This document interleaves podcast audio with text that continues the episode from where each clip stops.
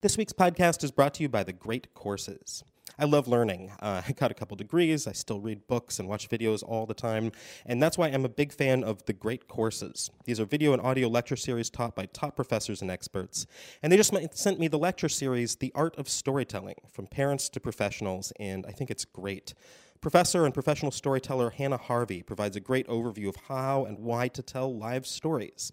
I really like how she gets into both the theory and practical bits of how to build a character arc, which is exactly the kind of thing we look for here.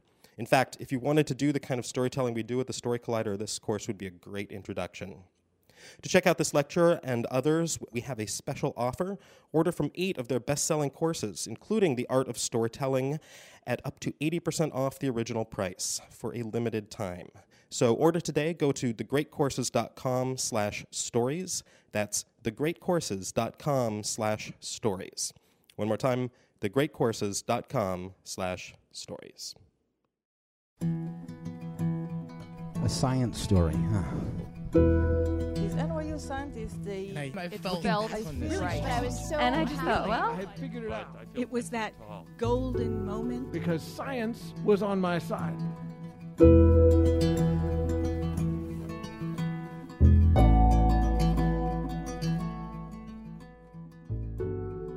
Hey everyone, I'm Ben Lillie, and welcome to the Story Collider, where we bring you true personal stories about science. This week's story is from Erik Vance. It was recorded in October 2015 at Oberon in Cambridge, Massachusetts, as part of the Science Writers 2015 meeting.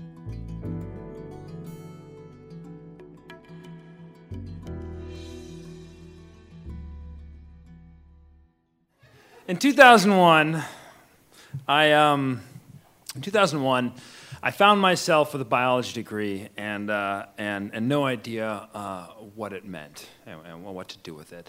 So uh, I decided I needed to go out and and discover uh, what biology is. Like, what does it mean? I had I had a very um, romantic view of biology.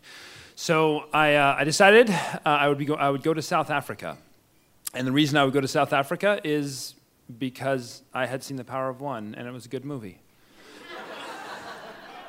And uh, and so I went to South Africa, and I basically knocked on uh, the door of a, a, a, lab in the University of Cape Town, and said, uh, I, I'm, "I'd like to be your slave for several months." And they said, "Okay."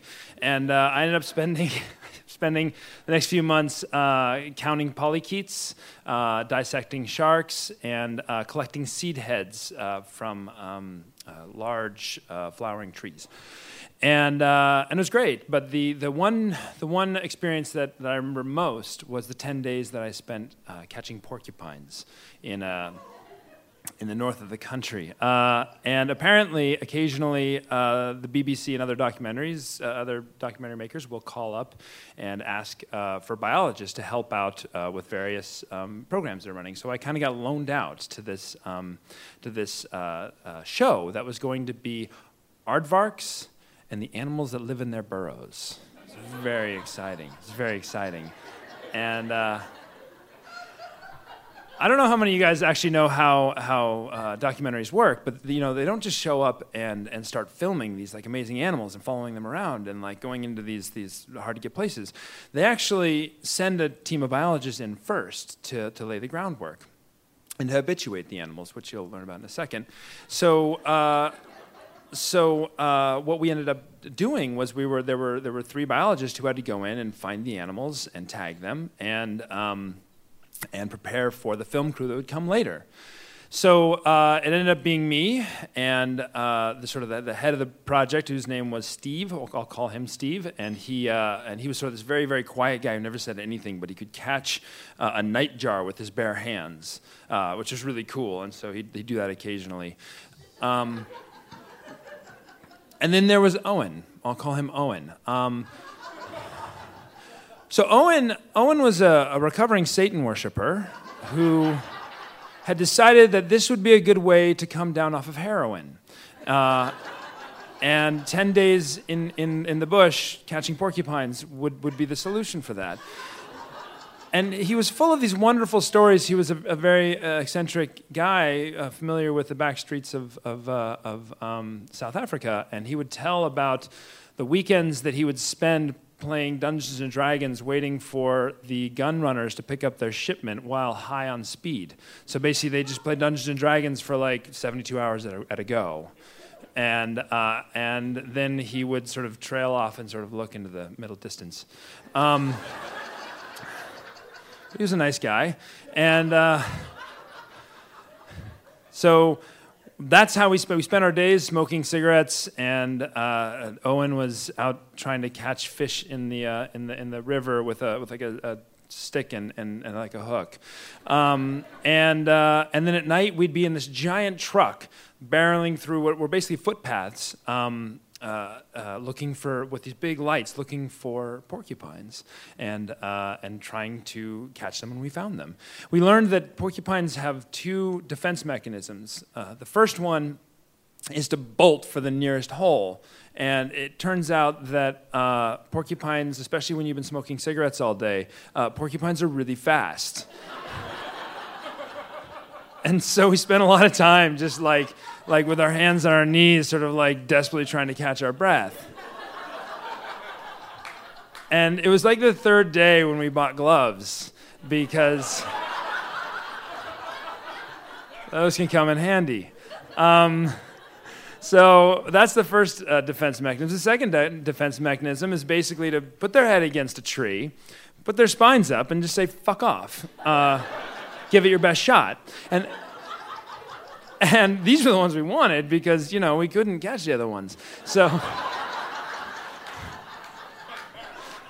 so finally, finally we found one. Oh, and as, as we're doing this, you know, we're, we're sort of looking for these things, and it's this, this, you know, Owen and I would spend a lot of time sort of, you know, we're on top of the truck, uh, Steven's driving, and, uh, and we'd spend a lot of time sort of talking about philosophy and you know and, and owen uh, i came to a revelation when i was talking to owen one, one day uh, because I, was talking to him you know i was kind of this obnoxious state in, in our in our youth where we you know we're like challenging like religion and like trying to push people a lot. And uh, i'd say you know how do you know there's a god? Oh i should say owen's a recovering uh, satan worshiper. He become a born again christian which actually isn't all that different. Um, he still believed that Satan's claws were, were, as he said, like ripping into the flesh of his chest, and you could feel it.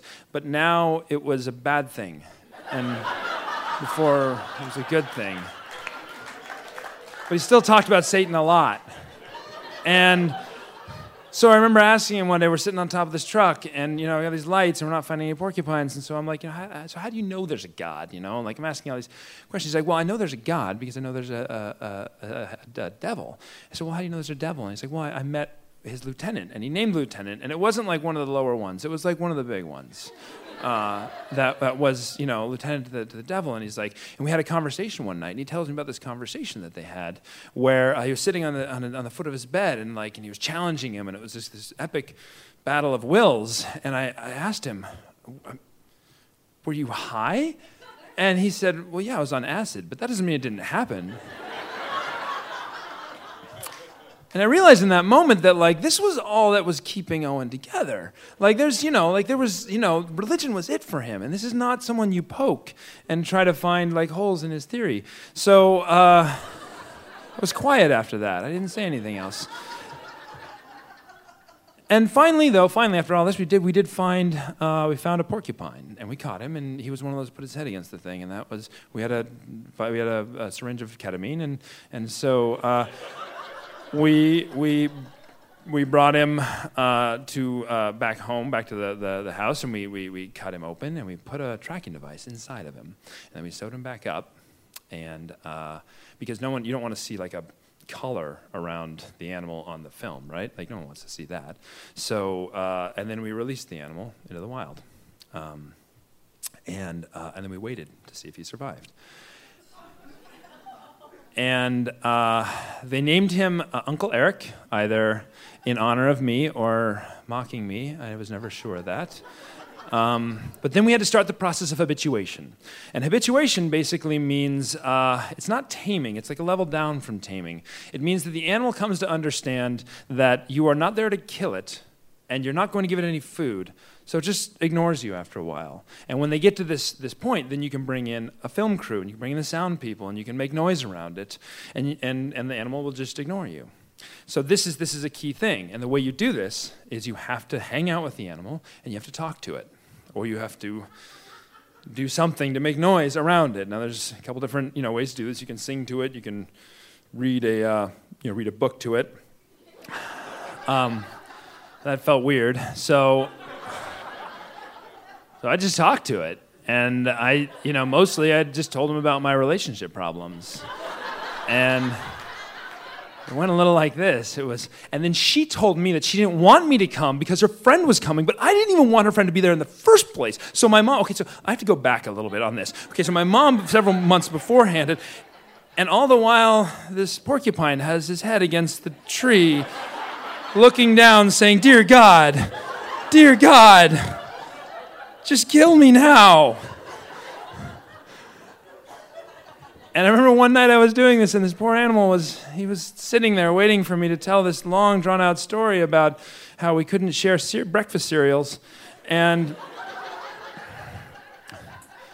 and I, I thought I heard a, a storm coming, so I, I, walked up to the top of a little ridge about yay high, and, and I looked down, and I could see there was a, a storm sort of coming along the, the horizon. And I, I uh, I turned back and I said, okay, I got a couple hours, and I, you know, or an hour or so. And I turn back and I look, and, and, and Uncle Eric is gone. Uh, he's taken off. So I turn on my tracking device, and uh, and uh, he's not on it. Like he's, it's not even pinging, which means it had a, a radius of about 100 yards, which means he had basically bolted 100 yards in one direction and cleared that that in about like a minute to get away from this horrible human being.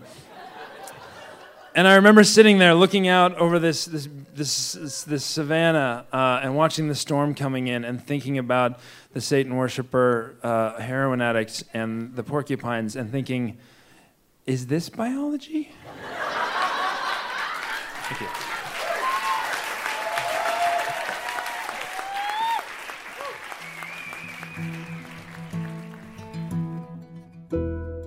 That was Erik Vance. Erik is a native Bay Area writer replanted in Mexico as a non native species. Before becoming a writer, he was at turns a biologist, a rock climbing guide, an environmental consultant, and an environmental educator. His work focuses on the human element of science the people who do it, those who benefit from it, and those who do not. He's written for the New York Times, Nature, Scientific American, Harper's, National Geographic, and a number of other local and national outlets. He is currently working on his first book, under contract with National Geographic Press, about how the mind and body continually twist and shape our realities. Story Collider is produced by me, Brian Wecht, Erin Barker, Ari Daniel, Christine Gentry, Skylar Bear, and Liz Neely. The podcast is produced by Rose Eveleth. Additional help from Brooke Williams, Lena Groeger, and Justin D'Ambrosio. The theme music is by Ghost. Special thanks to Oberon for hosting the show, to Wade Roush and everyone at Science Writers 2015 for being amazing partners, and to porcupines for being the real meaning of biology. Thanks for listening.